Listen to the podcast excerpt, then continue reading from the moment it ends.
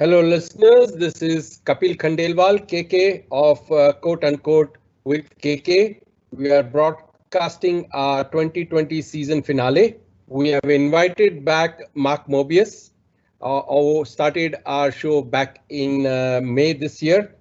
Uh, Dr. Mark Mobius ha has been um, working on our podcast for last few sessions and has been an inspiration to many of uh, our listeners uh, globally as well as in India. Today, our podcast has reached over 175 listeners in India and globally. Thank you Ma for being part of our journey. Thank you. Mark, this time of the year when all the sell side equity researchers and uh, uh, equity houses and brokerages published their uh, 2021 outlook, we thought it would be great to have you back to decode what's going to occur in 2021 and give your views on what's in store. Let's remember that uh, the largest of the brokerages and research houses, uh, including our fund, did not get 2020 right. so due to the COVID pandemic. However, Mark, in May, both you and we, our fund, had predicted a V-shaped recovery, and I'm glad to inform our listeners this turned out to be true. And we will talk about it as well as we go along uh, in our show. Let me first introduce Mark once again for our listeners who are new on our show. Mark is uh, the guru of Emerging Markets Asset Group and is currently the managing partner of Mobius Capital Partners. Mark was the chairman of Templeton Emerging Markets and was managing $40 billion, which he created single-handedly when he started with Templeton. Mark has written several books and has been board on boards of IMS and several other think tanks. Interestingly, Mark has just released the book, which we are also going to talk on our show today. It's called The Inflation Myth and the Wonderful World of Deflation. Interesting, uh, you know. Welcome back, Mark. And uh, to begin with, with your latest book, could you brief our listeners about it and how does it apply to India's inflation control and fiscal measures and fiscal planning. It seems to be a paradox. yes, that's right. By the way, here's the picture of the book uh, that we have just came out. And uh, yes, I mean, the whole premise of the book is, first of all, uh, the measures of inflation are very faulty because the basket that's used to measure inflation from one point to the other constantly changing. So it does not really give a good reflection of what is happening in the economy. And uh, one of the reasons why I wrote the book was because I see that central banks around the world depend on inflation numbers. In fact, they even target inflation of 2% uh, in order to bolster economic growth. But it's very faulty because the inflation measures themselves are not accurate and are quite faulty. That's number one. Number two, the reality is that uh, yes, uh, inflation in terms of money, money uh, going into goods and services is going up. In other words, the amount of money you need to buy something goes up. But at the same time, wages and incomes go up. And at the end of the book, I point that out. Even in India, I have numbers which show that wages and salaries, incomes have gone up uh, greater than the increase in the so-called inflation rates that are being measured. So uh, the whole premise of the book is that because of this, we are actually in a deflation. In other words, because of the uh, advances in technology, uh, we are seeing things getting cheaper and cheaper. Uh, so we're in, a, in an amazing period of mankind's history where technology is making our lives much easier, much simpler and much cheaper in terms of our income. So I think this is a very important uh, lesson for all of us that we must begin to love and love deflation. A lot of people ask me, why is deflation good? Well, the beautiful thing about deflation is that for the lower incomes of the society, they benefit the most because goods and services for them go down as it does for the rich people, but it impacts the poor people the most. So inflation hurts the poor people, deflation helps them. Excellent. Mark, uh, what what message would you have on from your book to our Indian economy, uh, the planners, and the people who do all the fiscal planning?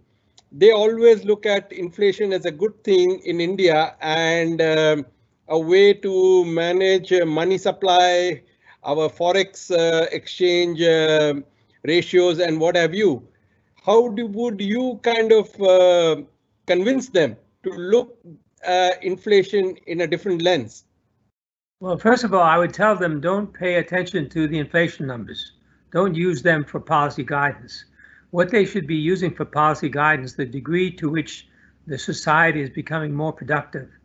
So in other words, the government efforts should be directed towards increasing productivity in society. Now, how does the government do that? Well, one of the things the government does is spending on uh, infrastructure roads, bridges, uh, mass transit systems, et cetera, et cetera, making people uh, easier to get to work, uh, communicate with each other, et cetera. Uh, this increases productivity generally for the society. And I think uh, one of the important developments that we've seen recently is so-called modern um, modern monetary theory, MMT, modern monetary theory. And under this theory, I think it's very interesting to note that uh, you are not supposed to be paying attention to government deficits. In other words, the government is the issuer of currency and therefore will never have a problem of paying its debt. The problem and the challenge for the government is how to allocate uh, this debt. It can run up a big debt, but it must allocate it to resources which will become more productive. In other words, will help the society to become more productive. Well put, Mark. Uh, uh, Mark, let's uh, roll back to 2020 um, and uh, you know all the fears of the pandemic are behind us. Uh, so do you think that we are in the pandemic fading fading stage and the economic recovery is fully uh, in place? And uh, what are your views uh, about this phase of our recovery? And moving forward in 2021, what sectors or what percentage of uh, the GDP in emerging markets would be constrained because of the pandemic? Well, as you know, the stock market is a precursor, is a predictor of what's going to happen to the economy. And you've seen this incredible surge in the stock markets, particularly in India. You've seen an incredible performance uh, since the beginning of the year. Now, what is that telling us? That telling us that next year, India will have a very, very good economy. So although some people are saying, well, India is shrinking this year by 10%, but next year it will be growing by three, four, five, six percent but uh, the numbers will look like 15% because you're having a minus 10 and a plus 5, let's say, that's 15%. So okay. the numbers will look very, very good. And that will give a lot of encouragement to people uh, in India. And this will happen all over the world. Now, in addition to that, what's happening is that uh, the pandemic is winding down uh, because of uh, not only better treatment, but because of the vaccines that are now going to be available, actually available now, and will be widely available uh, by the beginning of next year.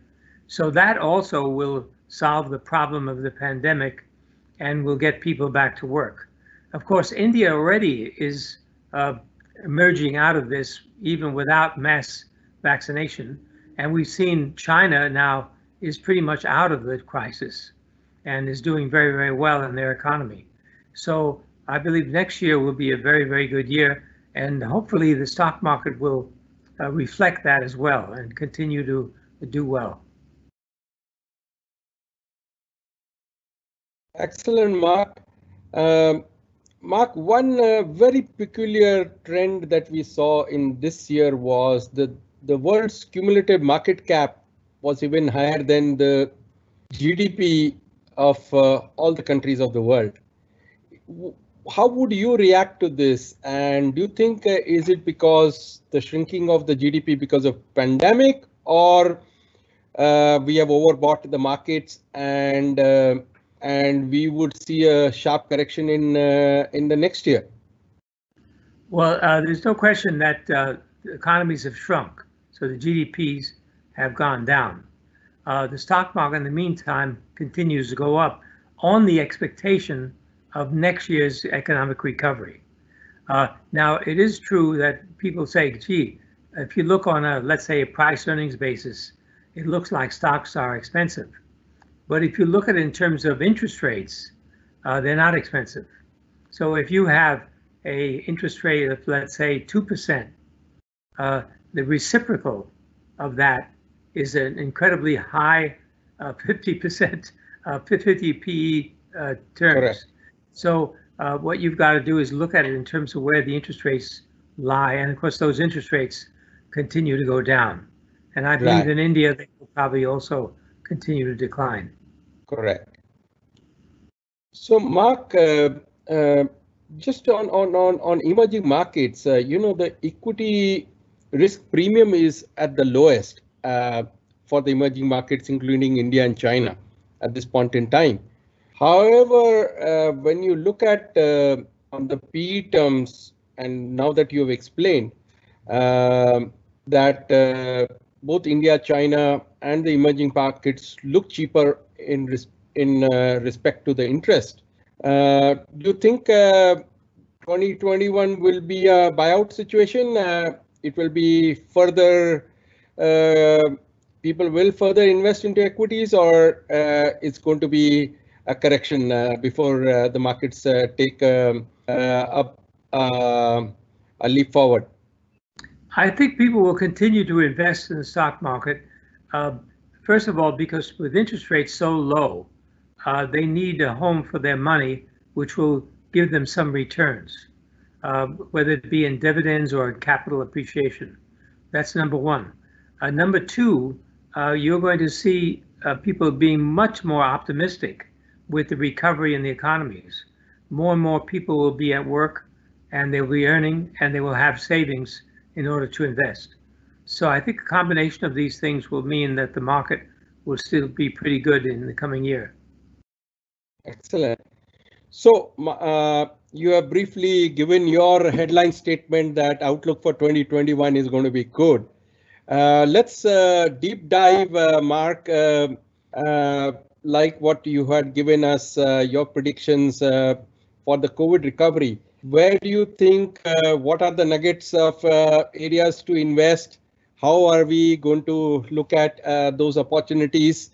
And uh, what's your thesis uh, for 2021 outlook? Well, if you look at the uh, what's happening in the economies, one of the reasons, as I pointed out, for the incredible productivity increase we're seeing is connected with technology. the technological revolution engendered by the internet and by Wi-Fi and all kinds of communication enhancements that we're now experiencing is having a big, big impact on uh, companies around the globe. And they have been enhancing their earnings as a result. So you have uh, artificial intelligence impacting these companies in many, many different ways. So uh, I would say that what we want to emphasize in our investments are companies that benefit and profit from this surge of technology. Now, that could be uh, companies that are directly related to uh, the internet, such as uh, internet companies, uh, the likes of Google and so forth and so on. And also companies that supply the equipment that makes this communications revolution possible. Uh, companies that uh, produce semiconductors, companies that design semiconductors, and so forth. So, and all of the server equipment that goes into the cloud operations of companies around the world. So uh, directly, these companies will benefit and will continue. They've already been benefiting and they will continue to benefit. But then, more importantly than that, uh, companies in every industry, regardless of what sector it is, capable of utilizing technology will uh, really benefit and will be good opportunities for purchase. Mark, in our last uh, discussion, we talked about, you know, uh, the, the, the, the sectors and companies that would drive the recovery. And you had mentioned about, you know, companies that would uh, digitize faster and go the digital way uh, during the pandemic will emerge out faster. Um, do you think uh, that has happened? Because in India, we do see uh, a huge manpower shortage on digitization, and companies are struggling to digitize uh, faster than uh, uh, they would have anticipated. Um, what's your view in the other parts of the world? Are they digitizing as fast as India or China or other uh, emerging markets? Well, it's the same in other parts of the world. I think perhaps China uh, is ahead of the game in the sense that the government in China has facilitated uh, the rise of uh, these technological uh, giants that you see in in uh, in China. Uh, but the shortage of good computer technicians, software writers, et cetera, et cetera, is felt around the world. But must remember, there's a whole new generation of people, young people, who are very, very familiar with the internet and are able to surmount these challenges. So uh, it will take time, but we're finding more and more uh, young people getting to this area and succeeding. Uh, in our own business, we find some of the young people are very proficient in the internet and in the use of technology. And those companies that are able to adopt uh, technology in this way to enhance their business operations will definitely benefit. Excellent, uh, Mark. Uh, uh, I want to now kind of come to 2021 and talk about a little bit of uh, geopolitics, which could be a party pooper for us in 2021. We have a lot many changes happening. We have a new Biden era, which is going to come. Uh, India-China escalation that has not yet de-escalated. We do not know how this would pan out international trade and tariffs, what has been left behind through the Trump era, we we would don't know whether there would be uh, a rollback or not. And then the whole issue of globalization versus localization. Uh, the four years of Trump era has gone from a drastic globalization to a localization uh, era. And then uh, the whole issues about, you know, just recently, you know, Chinese company being banned on US bourses which obviously is not a very strong signal to international uh, investment flows and uh, you know listing of uh, you know cross-border listing of companies for public markets. And obviously lastly would be the vaccine diplomacy. India is trying to kind of woo other nations to use uh, the indian produced vaccine. China is trying to do that. And i'm sure you know other companies are countries are also going to go into the race. So can we spend some time talking about this whole geopolitics in 2021 and um, any of these points could be a big risk for our our markets uh, globally. Uh, well first of all you must remember uh, the trump policies were not designed to reduce trade. Uh, the policies were designed to engender fair trade because the Americans felt that uh, Trump and even now the Biden administration uh, realizes that uh, unfair trade is not good for the U.S. And of course, the World Trade Organization rules made it possible for countries like China uh, to benefit uh, erroneously from uh, this trade openness that took place under WTO. so that's, I think, the idea that uh, trade is going to be inhibited in any way is false. Uh, trade is actually increased and will continue to increase around the world, uh, whether it be between China and the US, China and India, India and Pakistan, or India and any other country around the world. This trade will continue, I believe. Now, the problem that we face uh, on the trade front is how to make uh, multilateral agreements uh, based on the bilateral agreements that are now in place. And that's the big challenge. Uh, at the end of the day, uh, going forward, at least for the short term, uh, trade will very much be based on bilateral agreements between countries, and then maybe we can get back to a WTO type of framework. Uh, the important, interesting issue now is has trade actually been reducing? And if you look at the Chinese model, you'll find that the Chinese are exporting more than they were uh, before last year.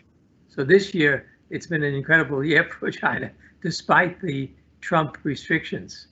So uh, I believe going forward, trade will continue to grow globally simply because we are now in a globalized world, whether we like it or not. Uh, the internet, communications, transportation has become a globalized uh, world, and this will continue. Of course, it's been uh, because of COVID, it's been inhibited to some degree, but uh, still communications uh, are growing. Mark, one quick question uh, uh, that I have is, you know, if China, you know, escalates on the border, that would have a very negative impact on the markets per se. Um, and which would mean that the Quad or the other alignments uh, around the world may also support India and there could be other realignments. Russia is now going with China. Uh, do you think that's a very potent risk for us in 2021 that could affect our markets and the market sentiment? I don't think so. I think, uh, uh, of course, China has its own um, uh, ambitions, particularly in the South China Sea and other areas, but I don't believe that the Chinese are going to want to uh, uh, engender a, a, hot war, let's put it that way. Uh, they are interested in more peaceful measures to grow their influence through trade, through investment, and that sort of thing. And I think the same thing is true of India. I think Indians want the Indians want a peaceful world because that's the kind of world which will help the country grow and uh, will enhance the wealth of everyone, including India. So I'm pretty optimistic on that front. I don't think uh, the uh, India-China uh, disputes will uh, grow to any great degree. So there shouldn't be any war, according to you, uh, on the India-China front for the world markets to steadily grow, I guess. Yes, exactly. Right. Um, Mark, let's just switch uh, gears a little bit on a couple of sectors uh, that uh, we invest into and we are looking into and uh, and your outlook on them, uh, particularly housing, real estate. Uh, what's your point of view for 2021 and is this a sector that will bounce back faster or is it going to be still a little bit of a drag on the on the markets? Well, if you look at the housing uh, situation in India and other parts of the world, actually it's done quite well. Uh, uh, the uh, the movement of people from the cities to the countryside in India engendered a boom, as you know, in uh, local housing. And I, this is the same thing you've seen in other parts of the world uh, people staying more at home, therefore focusing on home improvements, maybe building a new home, maybe buying another home, etc., etc. So the housing market has been rather good uh, in most parts of the world because of the COVID uh, situation. And I think going into next year, because of the, the recovery, economic recovery generally, that will uh, result in a continuation of the demand for housing and space generally. And what about the commercial real estate part of uh, uh, of the real estate? Uh, we've seen um, a lot more uh, uh, reduction in the rentals and the whole leasable space during the COVID time. Uh, is there a bounce back uh, you expect uh, back in 2021? Uh, would would more office space get consumed and the inventory be reduced, or you still expect there will be some softness in 2021? I think there will be a weakening, a continued weakening, because more and more people are realizing that they can operate from home, uh, they can operate remotely, so there'll be less and less demand for office space. Uh, now, it doesn't mean that the office space market is going to crash. It'll still survive, but I don't think you're going to see the kind of growth that we've seen in the past. So there'll be lots of excess capacity uh, at work at, at this uh, area. And this goes same thing for retail space.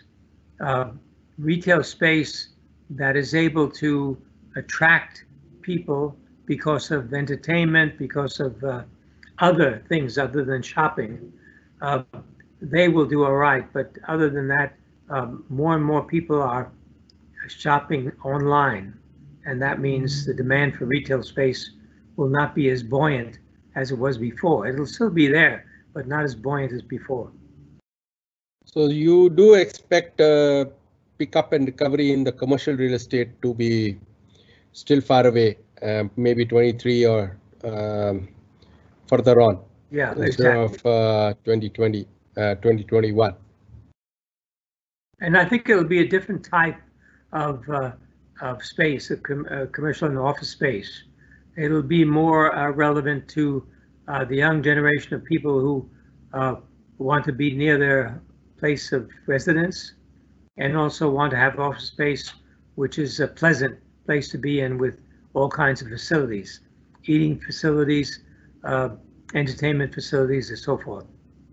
So it'll be more the co-working uh, model, business models uh, uh that had emerged during the pre-COVID era that will kind of uh, go on to be a more mainstream uh, for the commercial real estate in the emerging markets, I believe.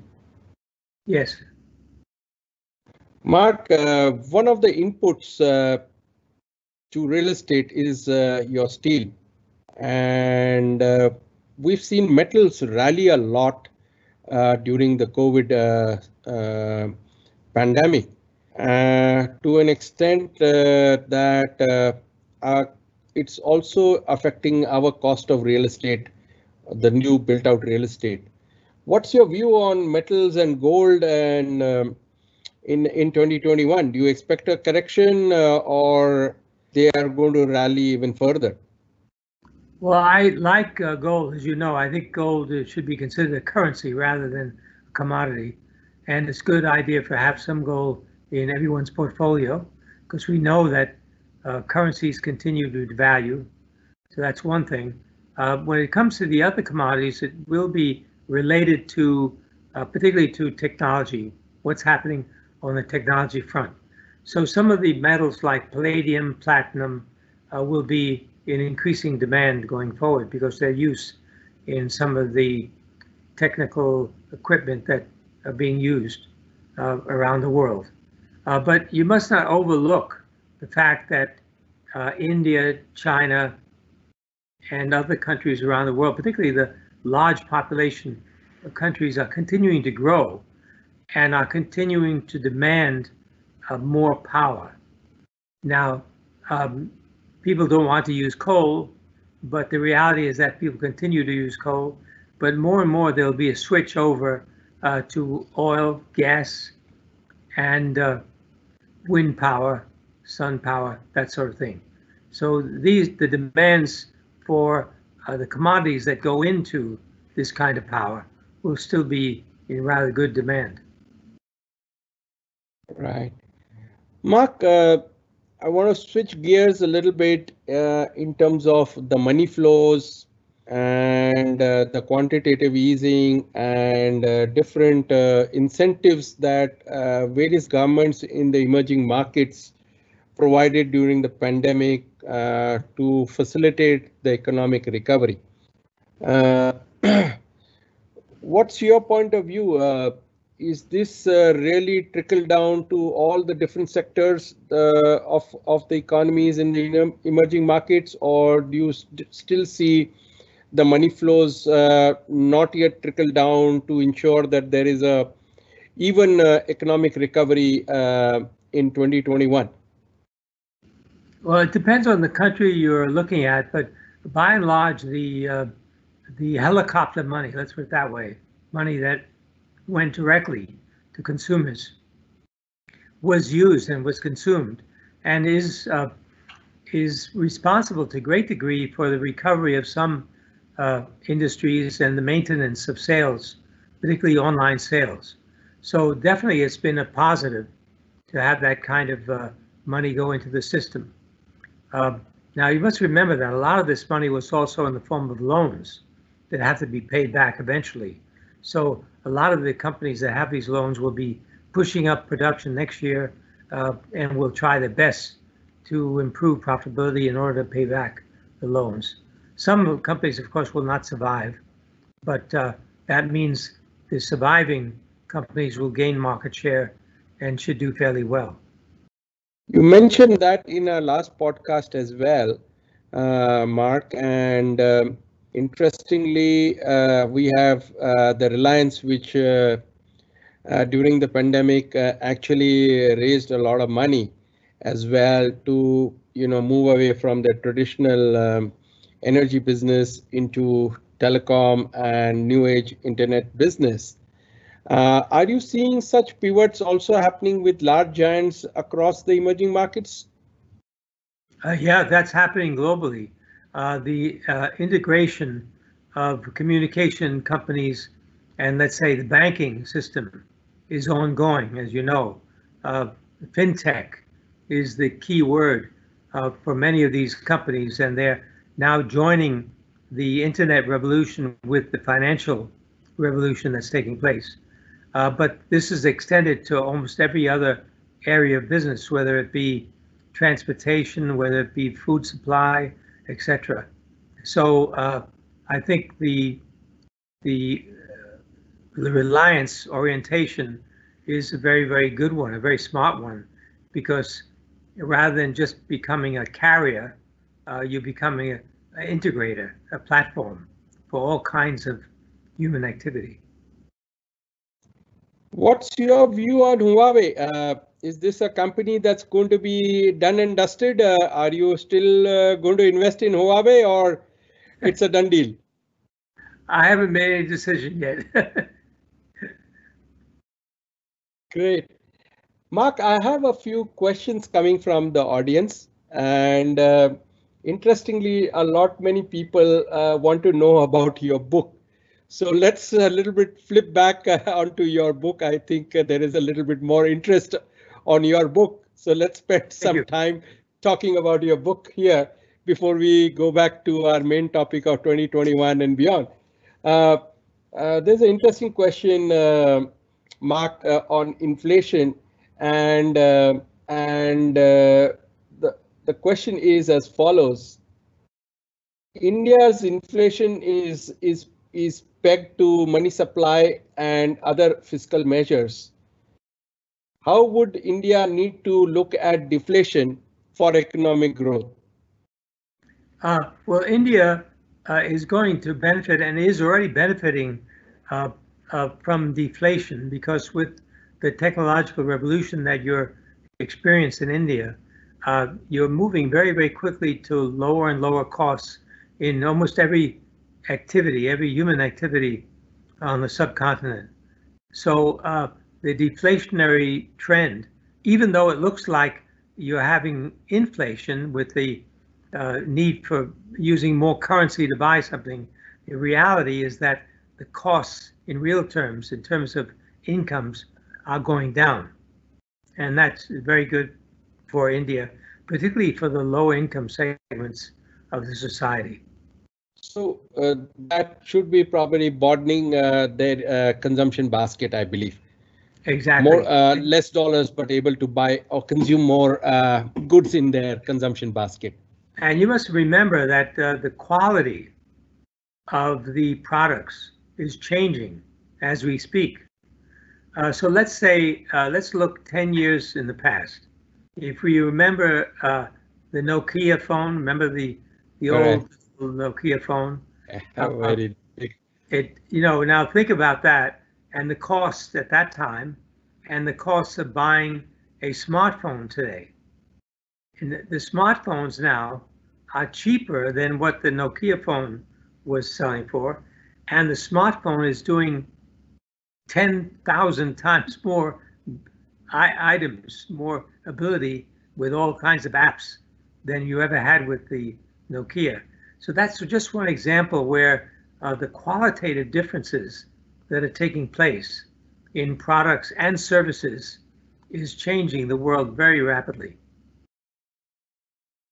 Mark, interestingly, I want to ask you a question now since we have mentioned this. Um, you know, our forex rate is all pegged to inflation and um, you know our ability to export more goods and services abroad. Uh, with your concept of uh, deflation, would uh, India not become uh, uncompetitive uh, given that you know we we have kept our exchange rate floating and not a fixed exchange rate economy? Do you think we should probably flip to a fixed exchange rate economy? Oh no, I think uh, fixed exchange rates are a very dangerous instrument, and you've seen in the history uh, how many disasters it's caused.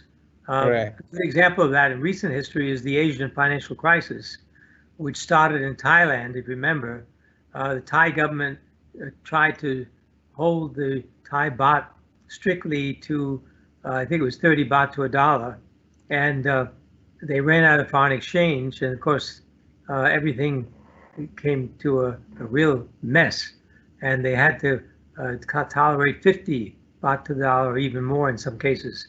So uh, a fixed exchange rate is a very dangerous thing to have for a country. Uh, now, it doesn't mean that the central bank can iron out some of the volatility, uh, but they certainly should not try to hold the exchange rate to a given um, uh, item. But by the way, in that regard, I think it's very important for India and other countries to consider uh, not foreign loans, but local raising of capital by the government, local bonds on a massive scale to build infrastructure. And as you know, a country that issues bonds in its own currency will never have any problem in paying those bonds back. And that's certainly true with the US. Correct. Got it. Mark, uh, one very interesting question again on, on your book. Um, and uh, this is a very personal question. You may choose to answer or not answer. Uh, what was your inspiration behind this book, and uh, how do you, how do you, what motivated to write this book? Well, uh, I was in Argentina. We were investing in Argentina, and we came across the the crisis where inflation was going up at a very rapid rate, and the woman who was in charge of the uh, inflation number uh, calculation was told by the government to make make the numbers lower than they were actually were. So I began to realize that a lot of these inflation numbers are influenced by political decisions and by many other inaccuracies. So that was sort of the start to look at uh, in more depth at these inflation numbers.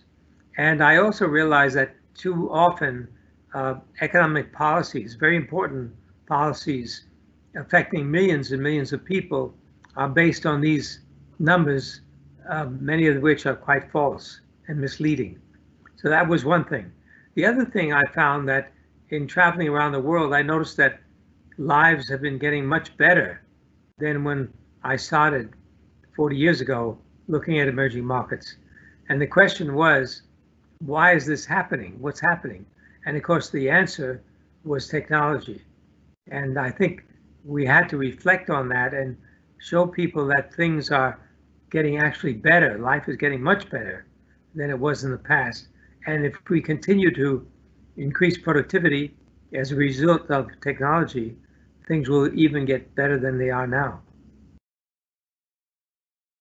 I will take one more question before uh, Ma uh, Mark we get on to our, our topic of uh, 2021.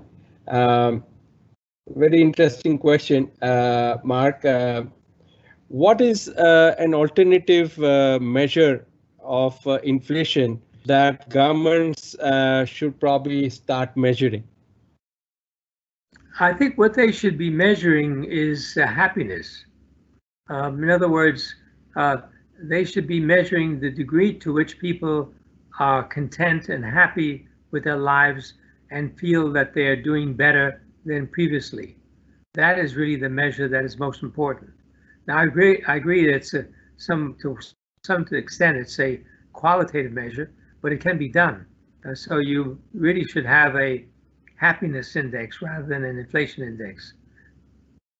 In fact, uh, in Dubai, you have a minister of happiness as well, exactly. or something like that. Yes, uh, exactly. uh, under Sheikh Maktoum, I'm told.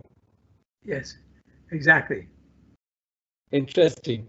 So, Mark, uh, this is a great pivot uh, from uh, you know looking at basket of what we buy and consume on a month-to-month basis, and you know projecting the price increases to uh, you know contentment of uh, and uh, contentment in terms of what money can do and buy for you exactly yes yes excellent mark uh, let's go back on uh, 2021 um, scenario uh, that we are planning and we are talking today so like always mark when we ask you which countries and which sectors will you bet on in 2021 what's your top pick? Well, I know you, you, will never talk about the companies, so I'm not going to ask you about the companies. Well, if you uh, look at our portfolios, you'll see that technology is right at the top. Uh, right. Technology is uh, up there. Uh, medical related kinds of companies, uh, particularly those involved in testing and that sort of thing. Uh, and then also anything related to consumer products. and then finally, companies involved in uh, the infrastructure, and they were supplying the kinds of products that are used in infrastructure, home building, road building, etc. So those are the four areas that we're particularly interested in. And how would you rank the different countries in your portfolio on your emerging markets? Uh, where is China, India in the ranking, uh, in the pecking order? Well, India is at the top right now. India oh, really? uh, country. Uh, followed by uh, uh, Korea, then China, Taiwan, and then further down the line, we have some money in Vietnam, some money in South Africa, in Turkey, Brazil. Uh, those are the main ones. Interesting. So, Mark, you're going to be staying bullish on India as well. Yes. Yeah, we're quite bullish on India. Excellent. Mark, I need to invite you for your uh, book launch in India, and I'm sure many of our li listeners are, who have been asking these interesting questions would also be very keen to get an autograph book uh, from you and read about it as well. It is very interesting uh, talking to you, but before I let you go, Mark, I know you had to go on to another session as well, I was told. And uh, I would love to make a few announcements. Um, our heat map for 2021 for healthcare life sciences will be released sometime next week. I'm sure I would also love to share that with Mark for his comments as well. Uh, I want to make two more announcements before I close. Uh, we have been listening to our listeners and uh, next year we are going to run this quote unquote with KK on two tracks, healthy and wealthy. Healthy because of what we have gone through in this year and wealthy because without health you cannot become wealthy. So these are two very intermingled issues, but we have lined up a star of uh, speakers from different areas in health, health healthcare and investments. And uh, we would be with popular demand, we are going to run this on a fortnightly basis. Our team is very excited to give more uh, speakers come and talk on our show. Uh, we will be releasing our lineup for uh, the next year very shortly on our website. And uh, Mark, uh, you have been an inspiration to us. You came in at a time when uh, many of our listeners uh, on the show were very uncertain as to what was the future. What is the future of India? What is the future of their careers? What is the future of their companies? and uh, where is the world going to go ahead with? Your talk was fairly inspirational to the 750 CEOs and, and, and people who attended. And I need to thank you from my heart that you know your talk and the subsequent speakers talk have directionally motivated some of our listeners who have egged me on to continue this uh, this show and I really want to thank you for, you know, taking that time on, on that show and again coming back on our season finale today. I wish you all the best, uh, safe travels, good health, and I definitely want to look forward to having you in India on your book launch. I'm sure many of our listeners here are equally keen to interact with you. Thank you very much. It was a pleasure and uh, all the best for the new year. And happy 2021. And I'm, I'm sure more money is going to come from your fund to India. I hope so. Thank you very much. Thanks, Mark, and stay safe. Safe travels. Okay. Bye-bye. Bye-bye. Bye.